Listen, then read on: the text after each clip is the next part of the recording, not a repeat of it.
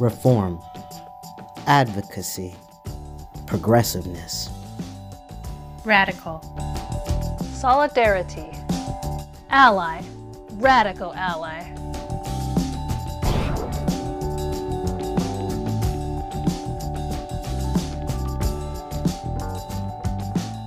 And you're listening to Radical Ally, your go to podcast for resources, environmental and health well being, social justice issues, community affairs, and more.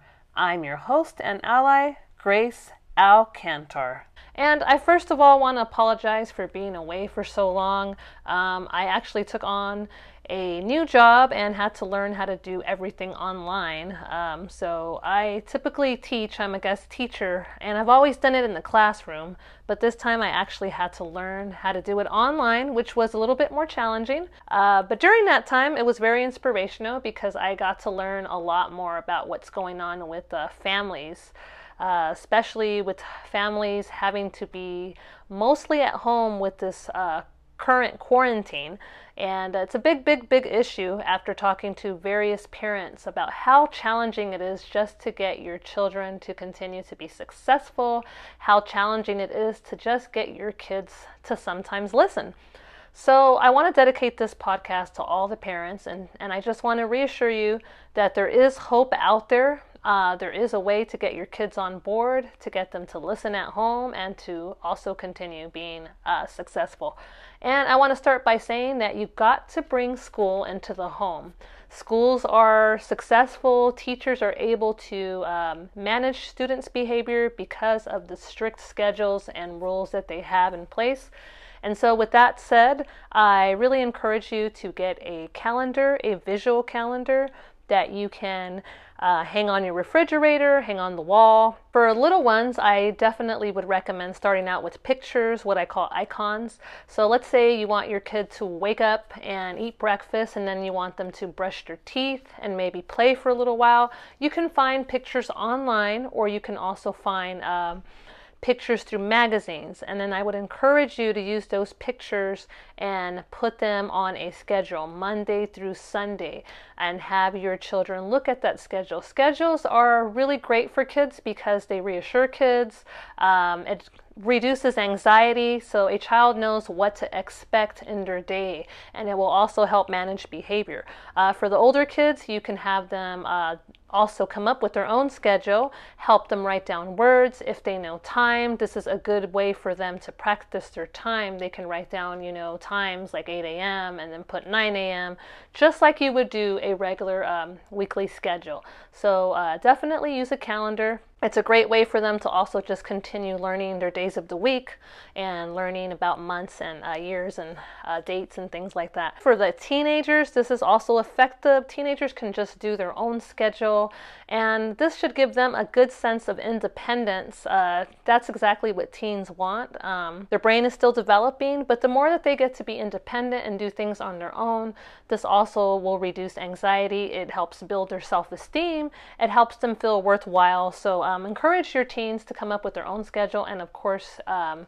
I would advise to look it over, approve it, see if it gets your approval. And with that said, too, um, the way to make sure that students, I'm sorry, not students, but in, in this case, families and children are listening to you and they are following their schedule, the biggest thing that you want to do is reinforce those. Um, task or the, that schedule that they have uh, come up with.